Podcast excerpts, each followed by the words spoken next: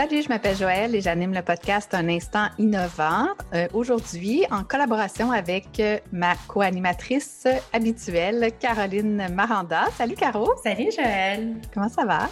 Ça va bien. Contente d'être là avec toi aujourd'hui. Oui, très contente de te retrouver euh, toujours en virtuel. Euh, bientôt, on espère bien pouvoir euh, se voir en vrai, enregistrer en vrai dans le studio de Charles. On est présentement en mars, je le mentionne parce qu'on ne sait pas quand est-ce que cet épisode sera diffusé. Peut-être que on sera en train de voir des vraies personnes, des vrais êtres humains en, personne. Ça sera certainement un bonheur. Oui, mais on pour croit presque plus. Exactement, on sera plus habitué. Ça va être un gros changement, une grosse période d'adaptation, revoir des vrais humains. Mais pour l'instant, on enregistre euh, à distance, en virtuel. On se voit la binette euh, à travers euh, Zoom pour discuter aujourd'hui de transfert de connaissances.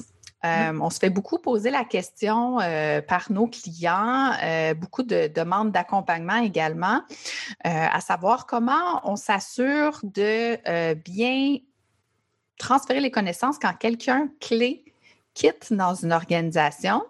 Euh, puis là, les contextes peuvent vraiment varier. Hein. On a des, euh, des cas, par exemple, euh, de directeur général dans un OBNL qui est là depuis très longtemps, souvent ont fondé même l'organisation. Ils ont 20 ans d'expertise, d'expérience, de connaissances dans leur tête. Puis là, ils, prévoient, là, des, fois bien à l'avance, euh, quitter au courant de la prochaine année, par exemple, puis ils veulent s'assurer de bien faire les choses, laisser euh, la maison euh, dans le meilleur ordre possible. Puis d'autres fois, ben on est un peu plus pris par surprise pour toutes sortes d'autres raisons, puis les gens vont quitter plus rapidement. Des fois, c'est des transferts d'entreprise, des fois des, dirigeants euh, euh, en organisation, en PME qui, euh, vont quitter ou d'autres postes, hein, des directeurs, des, des personnes clés en général dans l'organisation qui, qui vont quitter pour aller ailleurs ou pour partir à la retraite. Hein. Donc, nos clients vont souvent nous demander de l'accompagnement sur cet aspect-là pour s'assurer de bien faire les choses puis d'embaucher la bonne personne, de, bien dresser le bon profil. Qu'on a voulu en parler en décortiquant les différents cas de figure. Quand on a pas beaucoup de temps devant nous versus quand on a beaucoup de temps devant nous parce que la démarche est vraiment pas du tout la même euh, quand on a euh, du court terme, on est dans le court terme et même souvent dans l'urgence versus quand on prend bien le temps de, le planifier d'avance. Puis je pense qu'en fait, une des premières étapes, puis elle va se faire en, version plus accélérée dans certains cas ou euh, plus rapide dans d'autres, mais c'est sûr que je pense que quand il y a des changements comme ça dans l'organisation, c'est quand même malgré tout une occasion de se reposer des questions sur mm-hmm. les besoins, euh, le profil dont on a besoin. Quand on parle entre autres de direction générale, si les gens sont là depuis très longtemps, euh, évidemment, on, ils sont teintés de l'organisation et ils ont teinté l'organisation, mais je pense que ça vaut la mm-hmm. peine de se euh, reposer des questions, parfois même de faire une genre de planification stratégique pour se projeter dans le futur, pour essayer d'identifier les principaux euh, défis, euh, enjeux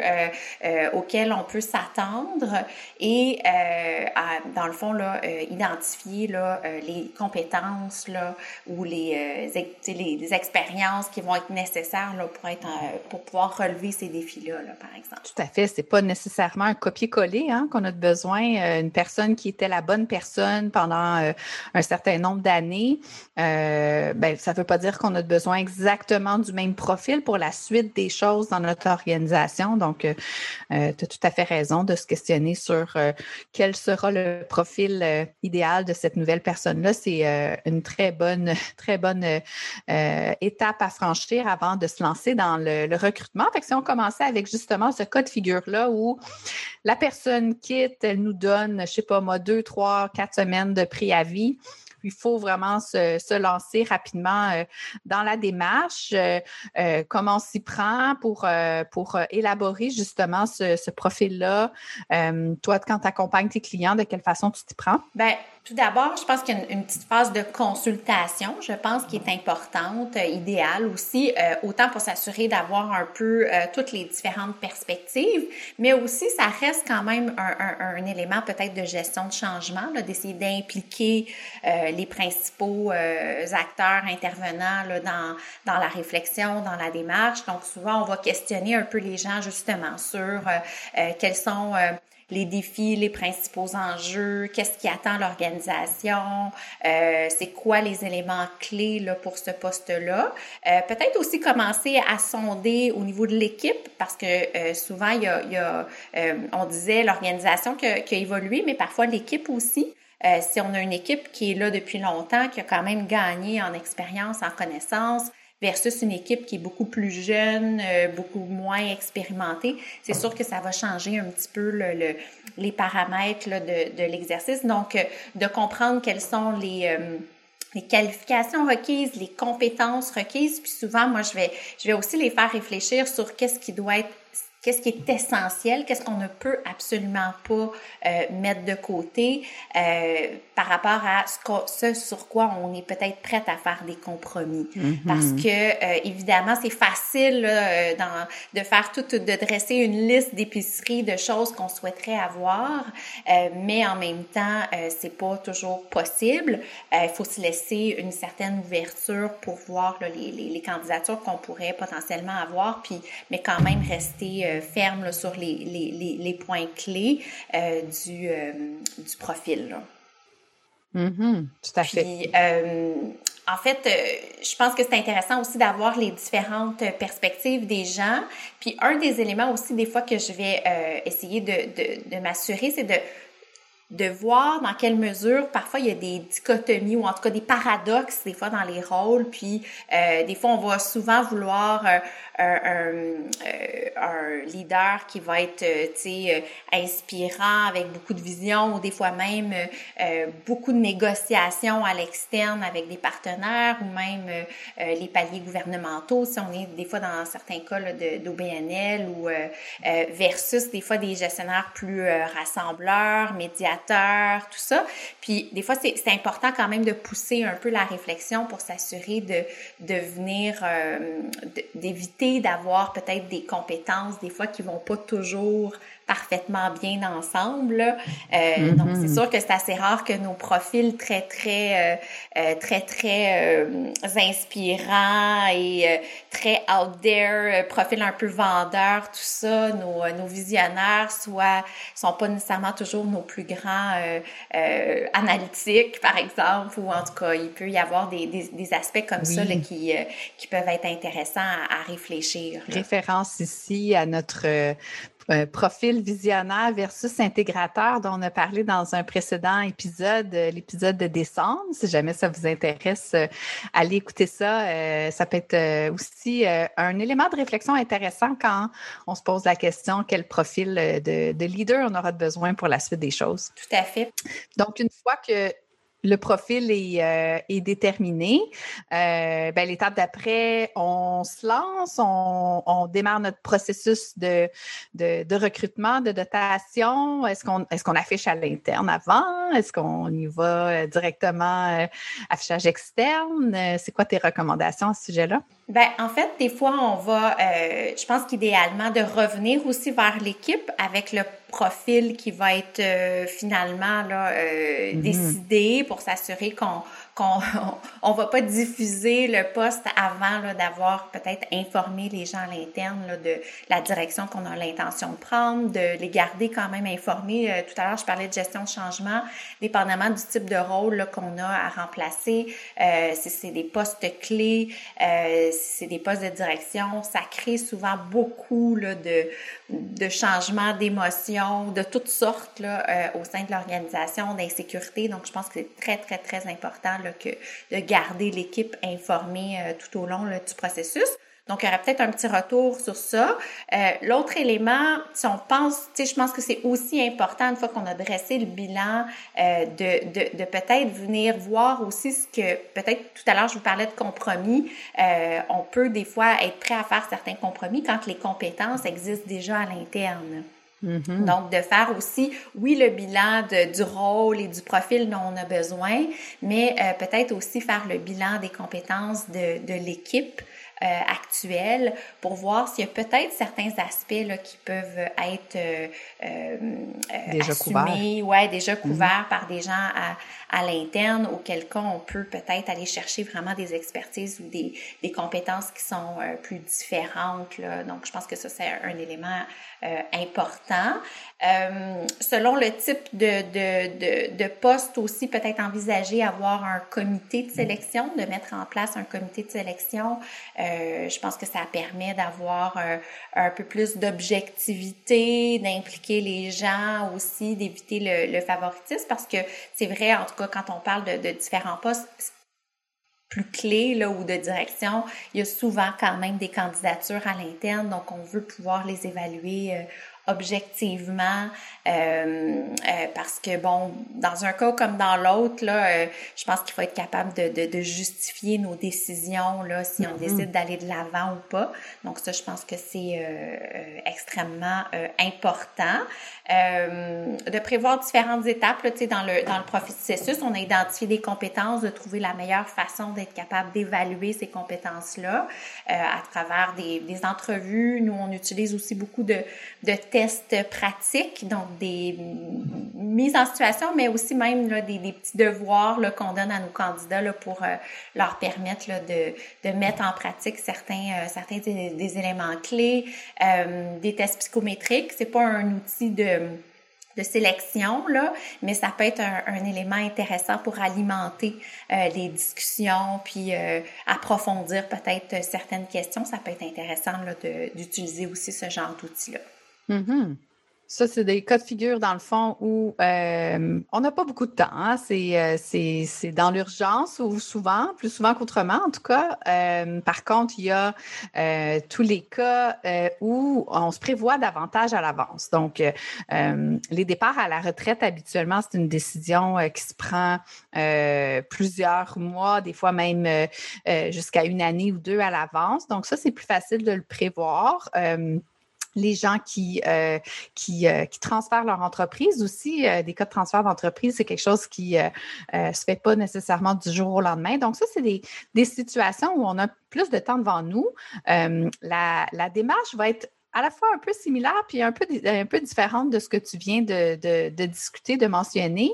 En réalité, on va faire un peu le même exercice de consultation pour euh, aller voir euh, qu'est-ce que les, personnes clés, membres du CA ou euh, personnes clés dans l'organisation vont trouver important d'avoir comme profil de compétences puis connaissances pour la personne qui sera à remplacer, à embaucher pour remplacer la personne qui quitte Évidemment, consulter la personne qui quitte, qui aura certainement euh, bien des choses à, euh, à nous raconter.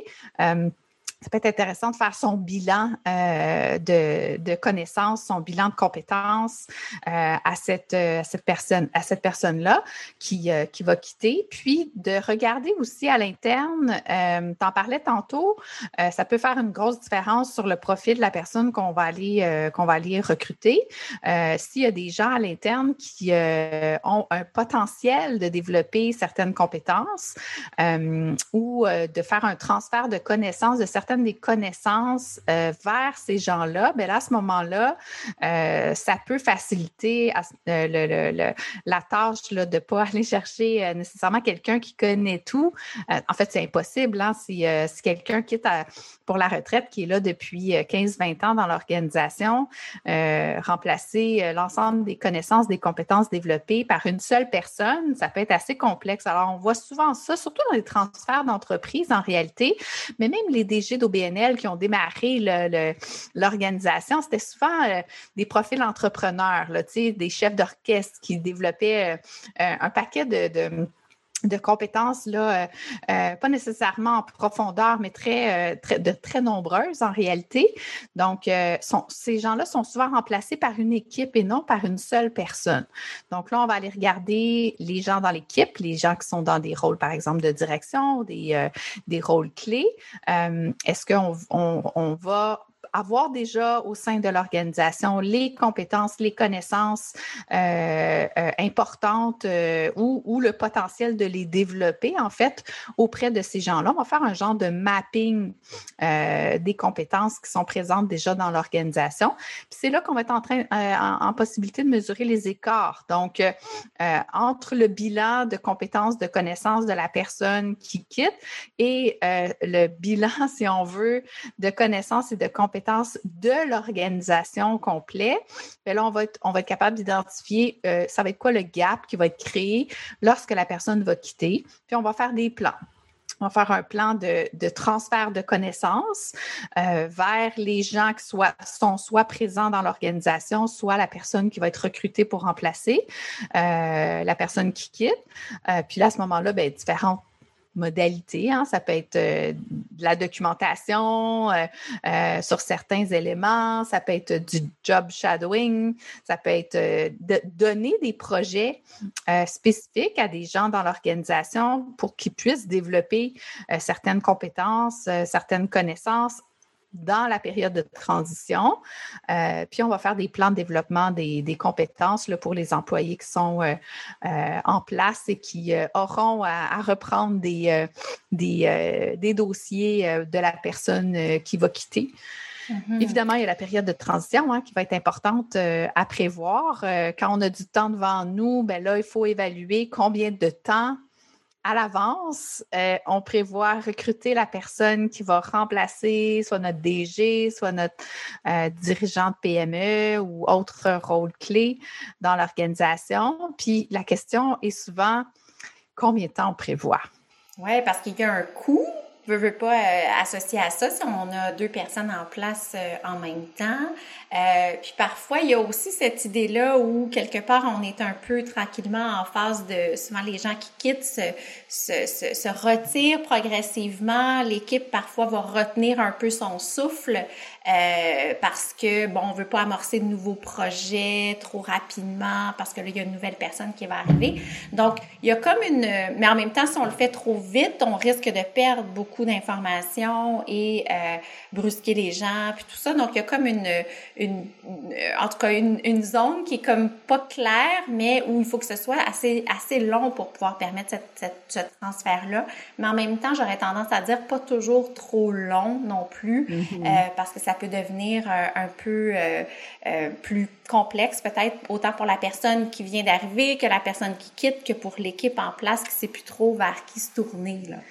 Oui, puis on le voit souvent, en particulier dans les transferts d'entreprise, de, euh, si la chimie n'est pas tellement présente entre la personne, le cédant et le repreneur, ça peut être vraiment long. Si on a prévu contractuellement qu'il y aura une période de transition avec les deux personnes en place pendant vraiment longtemps, des fois, ça peut créer toutes sortes de situations très, très désagréables. Donc, il euh, euh, faut prévoir une période qui est suffisante pour le transfert de de, connaissances, mais euh, qui ne euh, va pas nécessairement être euh, trop longue inutilement non plus. Puis, il y a toujours moyen de garder ces gens-là pas trop loin, hein, surtout si c'est des, départs à la mm-hmm. retraite. Hein. Quand c'est des, euh, des départs pour d'autres euh, emplois, c'est plus compliqué. Mais euh, ces gens-là qui quittent pour la retraite, souvent vont rester dans des rôles de consultants, vont, vont, vont, quand même être des personnes ressources qui pourront être présents pour la personne qui, qui la, la remplace au besoin. On voit ça souvent, puis c'est euh, souvent une sécurité, en fait, pour l'organisation de, d'avoir moyen d'accéder encore aux connaissances de, la personne qui a quitté. Mm-hmm. Puis peut-être un autre élément à, réfléchir, c'est que, bon, c'est sûr que je pense que c'est souhaitable quand on est capable d'avoir de la relève à l'interne. Je pense que ça facilite la transition malgré tout. Ça donne des belles opportunités à des gens à l'interne. Mais souvent, on tombe aussi dans un genre d'effet domino parce que là, faut pas oublier que cette hmm. personne-là va remplacer quelqu'un, mais il y a quelqu'un qui va devoir remplacer cette personne-là. Donc, euh, euh, c'est là aussi des fois où ça devient un petit peu plus euh, complexe. peut-être que ça peut amener des réflexions au niveau de la réorganisation complète de l'organisation, de la structure organisationnelle, de la répartition du pouvoir aussi. ça peut être des opportunités des fois pour laisser davantage de place peut-être à, à certains euh, à certains postes ou à certains rôles ou à certaines personnes. Euh, mais en tout cas, envisager peut-être c'est des fois là, il peut y avoir un changement qui se traduit en deux ou trois changements là euh, à l'interne. Donc ça aussi là, je pense qu'il faut il faut les envisager et les planifier. peut-être pour ajouter aussi tout à l'heure, tu parlais beaucoup de. je pense que l'idéal c'est est-ce qu'on souvent un des éléments qu'on qu'on pose comme question, c'est dans quelle mesure on doit officialiser ça? Officialiser ce changement-là, communiquer ce changement-là euh, à l'ensemble des employés? Est-ce que c'est préférable de l'annoncer à l'avance, de le positionner comme quelqu'un étant euh, une future relève? Souvent, on dirait qu'on reste des fois un peu évasif par rapport à ça pour peut-être se laisser des options. Je ne sais pas ce que toi t'en penses. Est-ce que c'est préférable de, de le communiquer clairement puis de l'officialiser le plus tôt possible? Je pense que ça dépend du contexte. Hein. Si euh, on est dans un, par exemple, un, départ de DG du BNL à la retraite, puis qu'on a ciblé à l'avance euh, la personne à l'interne pour, euh, pour faire la, transition, je pense que c'est préférable de faire un plan de communication sur une plus longue période de temps, de, de, de s'y prévoir à l'avance, puis de ne pas être dans la euh, dans, dans l'opacité, parce que de toute façon, la machine à rumeurs va partir, les gens vont réaliser des petites, euh, des petites informations, ou en tout cas, il y aura certains, euh, certaines informations qui risquent de couler, ou des, des la personne va être tout à coup présente dans certaines réunions, alors on ne comprendra pas pourquoi. Et ça, c'est pas nécessairement la meilleure euh, stratégie de laisser aller la machine à rumeurs. Fait je pense que c'est mieux de prévoir à ce moment-là de le communiquer plus tôt que plus tard, euh, de faire un bon plan euh, de gestion de changement aussi, parce que Évidemment, il y aura des impacts, euh, le jeu de domino, entre autres, que tu mentionnais tout à l'heure. Euh, dans les cas de transfert d'entreprise, des fois, c'est plus compliqué parce qu'il faut que la transaction soit euh, officialisée avant de, commencer à, communiquer les choses. Des fois, c'est assez complexe. Le, repreneur va vouloir venir un peu travailler dans l'organisation avant aussi pour prendre le pouls ou en tout cas pour préparer le transfert de, connaissances puis commencer à, à développer ses ses, compétences nécessaires pour reprendre avant même que tout soit euh, finalisé. Puis, euh, c'est compliqué, la personne, c'est qui elle qui vient tout à coup euh, de prendre un rôle dans l'organisation? Les gens ne comprennent pas tout le temps tellement ce qu'elle fait là. les plans de communication ne sont pas tout le temps très bien ficelés. Alors, la machine à rumeurs euh, va partir effectivement, sauf que on le voit, les taux euh, d'échec des transactions est très, très élevé dans les transferts d'entreprise. Fait que ça arrive souvent que finalement, elle n'aura pas lieu la transaction. Euh, puis là, de l'annoncer à l'avance quand ça, c'est pas conclu, c'est pas nécessairement simple. Donc, le niveau de complexité est un petit peu plus grand dans ces cas de figure-là. mais je dirais que quand les, les conditions sont favorables, le plus tôt et le mieux euh, pour éviter justement que ça soit euh, la machine à rumeurs qui comble le vide d'informations, puis euh, que ça, ça crée des, des, des, pistes de réflexion qu'on ne souhaiterait pas parmi les employés. Oui, puis peut-être que, tu sais, souvent le transfert même de pouvoir, ça fait pas nécessairement du jour au lendemain. Donc, tu sais, peut-être d'officialiser à partir de quelle date la nouvelle personne va prendre vraiment euh, toute la, responsabilité, l'imputabilité pour certains dossiers. Puis là, on peut venir peut-être ponctuer dans le temps là, euh, le, le, le, transfert graduel pour éviter que il y a un flou euh, puis qu'on sache pas trop à qui se référer, mais aussi que ça puisse se faire plus plus tranquillement. Euh, je sais pas ce que tu en penses. C'est sûr que c'est un monde idéal, je pense, quand on est capable de l'anticiper, de le planifier, de le coordonner. Mais euh, quand même, la plupart du temps, on est un peu pris euh, au dépourvu. Euh, J'ai l'impression que reste quand même que je, que je pense que de documenter mmh. ou d'assurer un certain transfert des connaissances euh, en continu, euh, ça reste quand même peut-être la une des clés euh, peut-être importantes.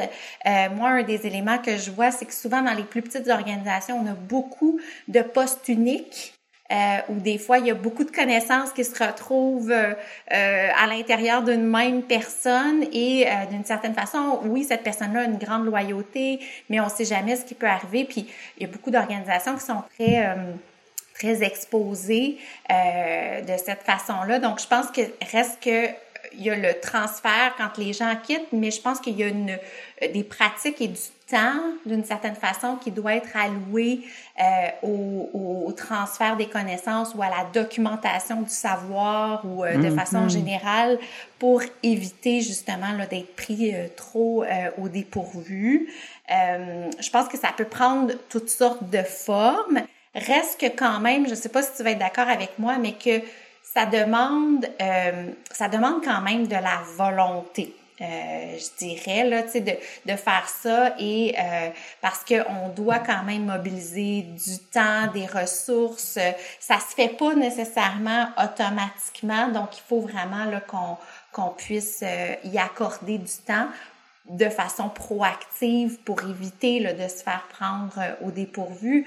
Puis je pense qu'il y a toutes sortes de moyens, du plus simple au plus ambitieux là, pour, euh, pour le faire, que ce soit juste d'avoir des systèmes de, de classement, euh, euh, de, de, disons, demander ou forcer nos employés à enregistrer leurs documents, à, à maintenir, euh, tu sais, faire le ménage de leur dossier, ce qui fait que n'importe qui qui puisse arriver euh, soit capable de récupérer ces documents-là et euh, se retrouver. Je pense que le, le, la dernière année nous aura aidé par rapport à ça. On est de moins en moins dans les dossiers papier dans le bureau on est plus un peu dans des systèmes euh, cloud. Donc déjà, ça, ça facilite un peu, mais peut-être de trouver des systèmes euh, pour organiser. Sinon, euh, peut-être d'avoir des occasions pour qu'il y ait vraiment du partage d'informations puis de, de connaissances au sein de, de l'équipe pour faire en sorte que le, le savoir soit pas juste à l'intérieur de la tête d'une seule personne, que ce soit par des du co-développement, des, des, des moments, mettons, euh, des lunch and learn une fois par mois où il y a comme un, un partage ou d'inviter des collègues dans des rencontres euh, comme observateurs. Euh, ça, c'est peut-être des choses qui sont simples, mais qui euh, nous permettent là, de, de transférer là, une partie là, de, du, du savoir, je pense, que, qui existe au sein de notre équipe. Je sais pas si toi, tu aurais d'autres idées ben, à partager. Oui, en fait, ce que j'aurais peut-être à suggérer, c'est d'assurer qu'il y ait des responsables. Parce que tu l'as dit tantôt, c'est quelque chose qu'on qu'on oublie un peu de faire quand on est dans le dans le dans l'action. Euh, les, les, journées passent vite. On a euh, plein de choses à faire, plein de choses à penser. C'est pas quelque chose qui nous vient en tête nécessairement régulièrement de, de s'assurer de bien documenter ou de transférer les connaissances euh, dans, au sein d'une équipe. Moi, j'aurais tendance à suggérer de nommer un responsable du transfert de connaissances ou du, je sais pas trop comment l'appeler là, mais quelqu'un qui aurait le rôle du d'être le gardien de, de la diffusion des connaissances ou du, transfert de connaissances, peu importe dans l'organisation. Euh, donc, qui aurait ça en tête plus régulièrement et qui pourrait euh, mettre en place des pratiques euh, de transfert de façon plus régulière et, suivre les gens. Après ça, on peut attribuer des rôles plus spécifiques donc, euh, si on veut documenter, par exemple, un processus en particulier, il peut avoir un responsable pour ce processus-là. Puis là, ben, la personne qui est responsable ultimement dans l'organisation euh, du transfert des connaissances s'assurera d'aller faire le suivi, de, rendre imputables les différents responsables euh, par petits bouts. Là. Je pense que ça, ça pourrait être une façon de s'assurer que ça se réalise, puis qu'on ne l'oublie pas, qu'on ne le perde pas de vue, puis que là, oups, quelqu'un une personne clé qui est dans l'organisation, on ne l'a pas fait, puis on se retrouve un peu le bec à l'eau. Fait que ce serait peut-être le petit ajout que, que j'aurais à suggérer. C'est une bonne idée. Peut-être aussi, euh, souvent dans les euh, processus d'évaluation du rendement, on va souvent parler de collaboration ou de travail d'équipe ou euh, on va miser aussi sur les résultats aussi des, de mm. chaque personne. Mais peut-être peut-être vous assurer, moi je pense que quand on parle de collaboration, de travail d'équipe, c'est aussi ça, d'être en mesure de, mm-hmm. de transmettre euh, l'information à nos collègues, de partager euh, nos connaissances, euh, parce que des fois on investit du temps ou des ressources dans certaines personnes, mais on veut s'assurer que ça puisse bénéficier à l'ensemble de l'équipe. Donc peut-être aussi ajouter cet élément-là dans, dans, les, dans les facteurs d'évaluation de, vos, de vos formulaires peut-être. Très bonne idée. Je pense que c'est réaliste, euh, même dans les plus petites organisations, dans la mesure où on y accorde euh, de l'importance, puis qu'on permet euh, de dégager un petit peu de temps, comme tu disais, pour, pour y arriver. Il faut juste en faire une priorité finalement, puis se donner des objectifs précis par rapport, par rapport à ça. Alors, ben merci Caro pour cette nouvelle belle discussion. Alors, j'invite nos auditeurs à nous donner des étoiles si vous avez trouvé la discussion intéressante, si vous avez appris des choses, si ça vous est utile les sujets qu'on aborde, et à vous abonner au podcast si ce n'est pas déjà fait.